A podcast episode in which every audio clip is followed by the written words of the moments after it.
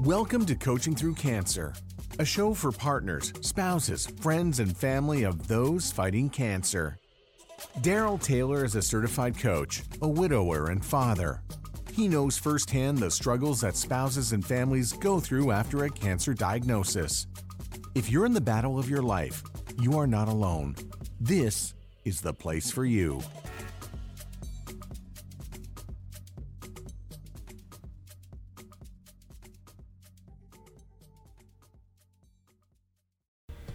Hello and welcome to Coaching You Through.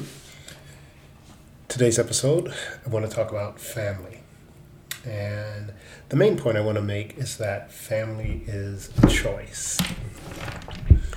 But there's a couple of other topics as well. I want to talk a little bit about what we call in coaching boundaries and also something called manuals, right? And so just a brief explanation, boundaries is what you all are already aware of. You know, it's you sort of setting an interpersonal limit on some type of interaction, whether or not that be something like you don't like people to invade your personal space, or you don't like when people yell at you, or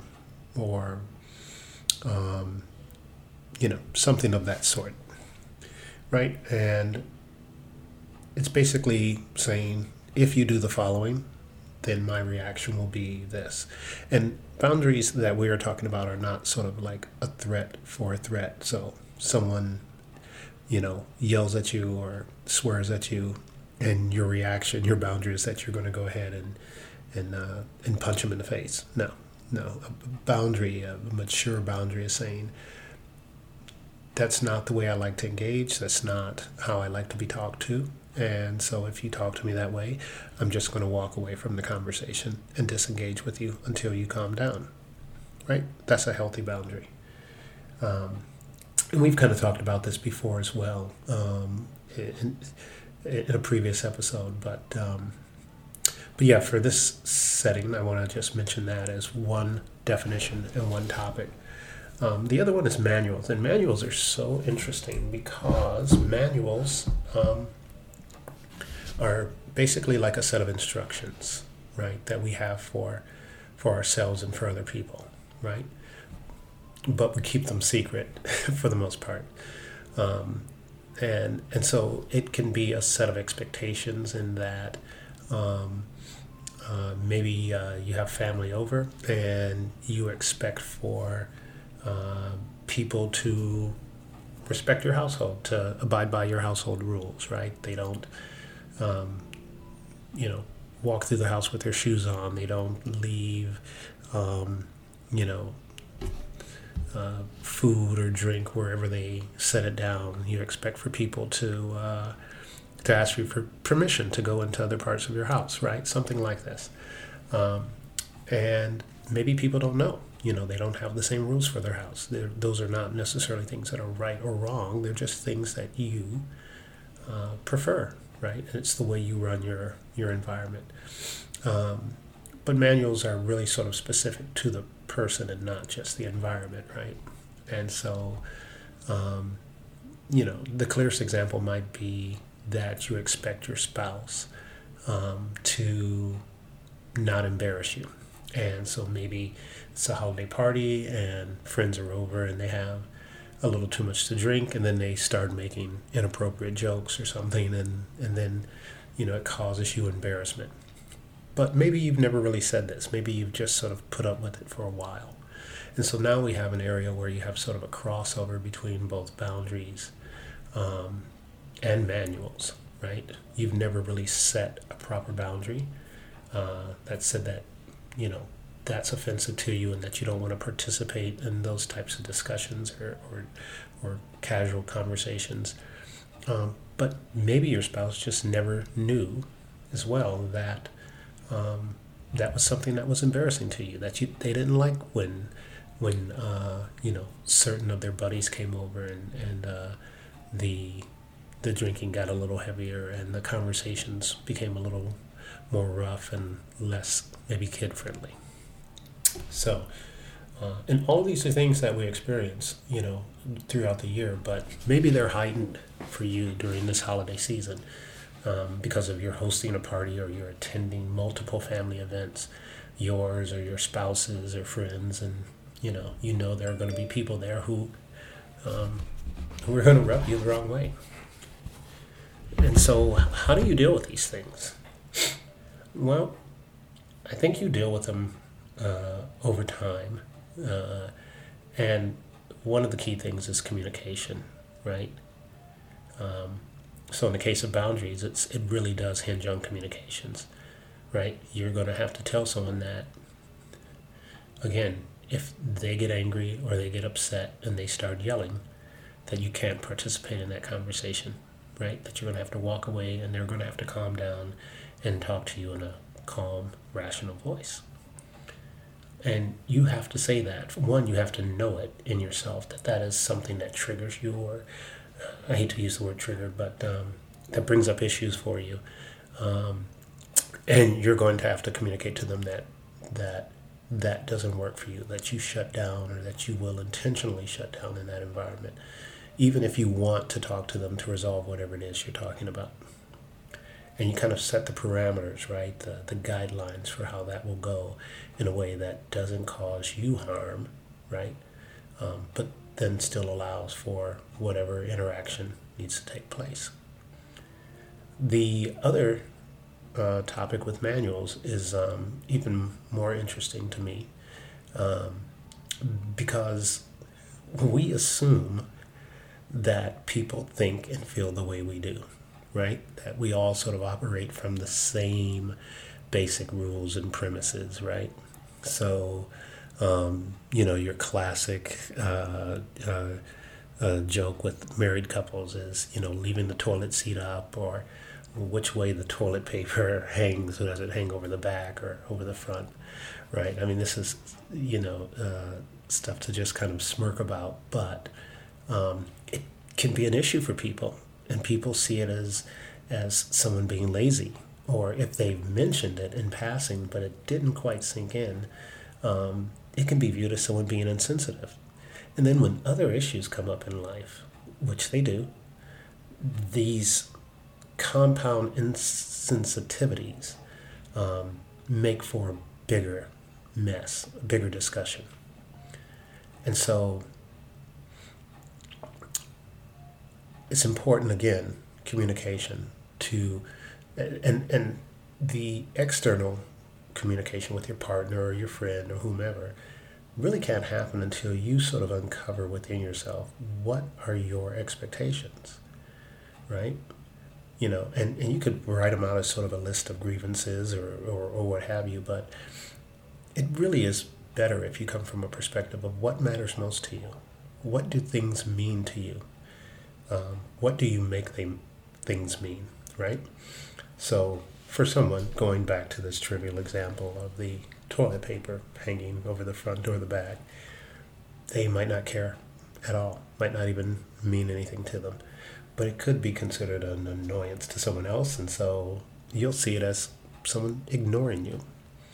And if you see that over time, it just builds and builds and builds, and it leaks into other areas. And it will become a part of other discussions or arguments, right, as a long-held grievance that has been ignored or sort of done intentionally, right, to just frustrate you or to change you. And so the way out of these things is really to communicate. And I think it's important that if you're the one who's aware, that you initiate the communication. And discussing it in this context of manuals for other people will, I think, help set the stage for someone who's not maybe either involved in coaching or some other modality like therapy, or they're just not really a person who's very self-actualized. Then the manual's actually, it's a very simple way of saying, you have expectations, I have expectations, we make assumptions about life, about all the things, and we attach meanings to those, and those meanings affect our feelings, and those feelings affect our actions, and that has an impact on how we're going to get along, right? What we're trying to achieve in life, right? And how we feel about doing things with one another. And so it's really important to have that communication. But I think describing it from this example of, I have a manual, which is a set of instructions for how I expect you to operate, that I no longer want to keep secret. I want to kind of daylight those things and talk to you about what my expectations are. And maybe you don't even know all of your expectations, but you're in this effort of trying to uncover them. And if you have this regular feedback loop, however you do it, do you have you go out once a week and you have date night, or you have activities on the weekend where you just sit and talk over coffee after, like, watching a movie, or, you know, take long strolls. But create an environment in which you can have that discussion, and to have it in a non-judgmental way, and to have it in a way where the intent of that conversation is to say, I love this relationship, this friendship, whatever it is, and I want to have this discussion because I think it can make it even better, right? And take the onus off of it being something where you want to use this as saying, I want you to change. You're just simply saying, this is what I make things mean. And open the door for the other person to say, well, I don't see it that way. I don't, it doesn't mean that to me, and I never meant it that way. And then from there, you have a choice to make, right? Do you guys want to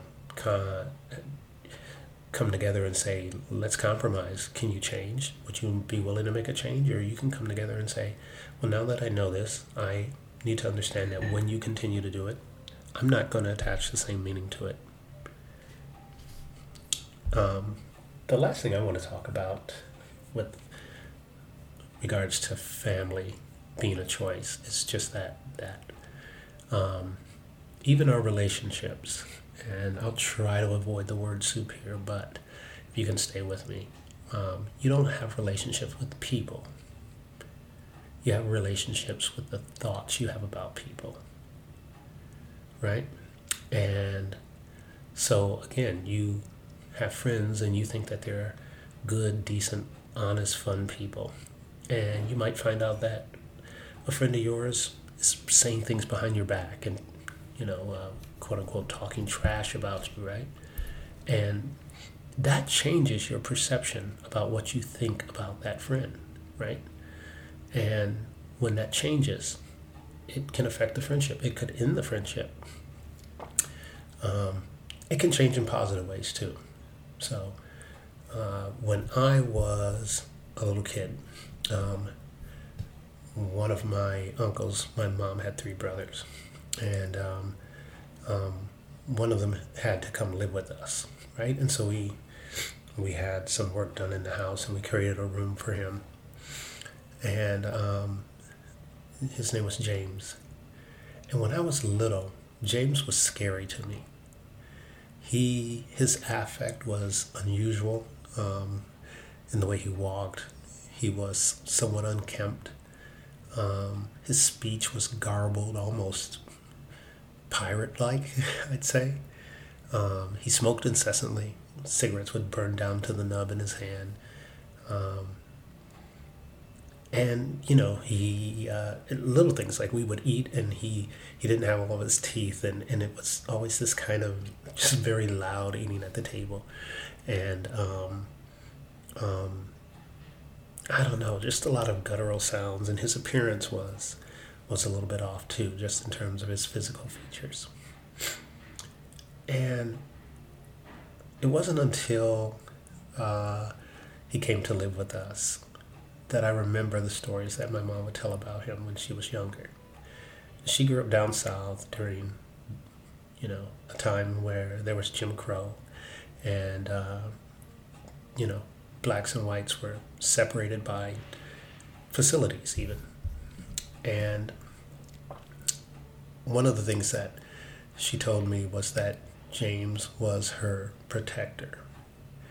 And where they lived in a place where they had no infrastructure, no plumbing, no electricity.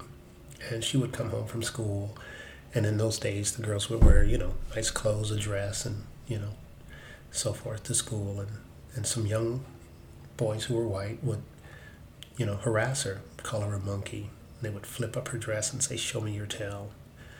And my Uncle James actually beat up all three boys. He was apparently just incredibly strong and had a very strong moral compass and knew what they were doing was wrong. And even though he lived in a place that it meant he could risk his life, he protected his mom, his sister.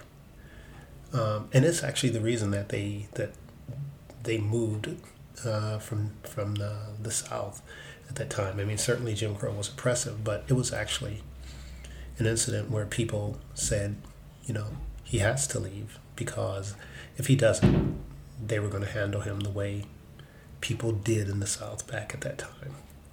It was a threat on his life. And so he was hustled away to live with his older brother, and my mom went with him.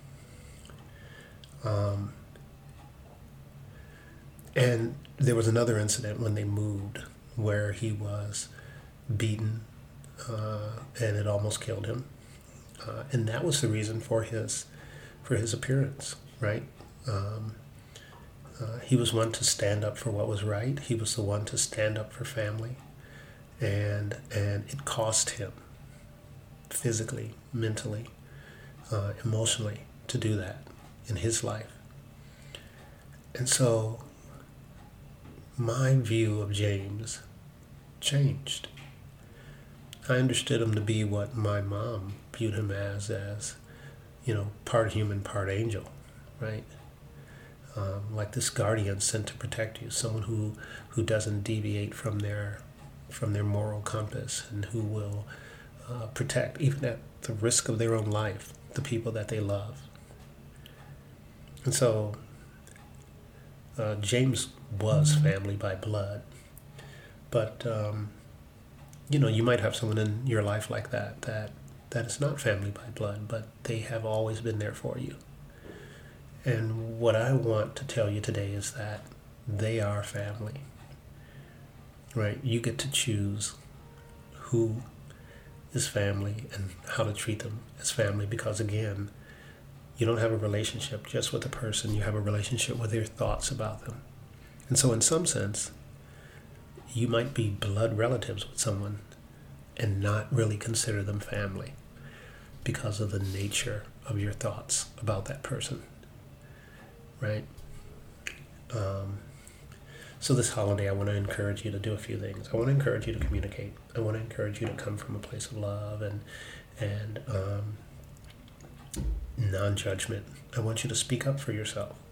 Set boundaries. I want you to explore yourself, uncover what your manuals are, and make sure that other people know what your manuals are, to make the relationships better, to give those relationships the opportunity to be the best that they can be as you approach the new year. And the last thing is, we choose who our family are, right? And so as you set about, going to other people's events and inviting people into your home, realize that all of those communities, regardless of the relation, regardless of, similarity of background or anything else, those people can be family to you. And you should celebrate and relish the moments that you have with all these special people in your life, knowing that you get to choose, and that they have chosen you. And how wonderful and beautiful that is, to be invited into and thought of and treated as family in someone else's life. Okay, thank you guys for listening, and we'll talk again soon. Have a great holiday if I don't put out another episode before then. Thank you for joining us. Share this episode with friends, families, and others in the fight. We'd love to hear from you. What's your story? What are your thoughts, experiences, and what would you like to hear discussed? reach out at www.coachingyouthrough.com. That's coachingyouthrough.com.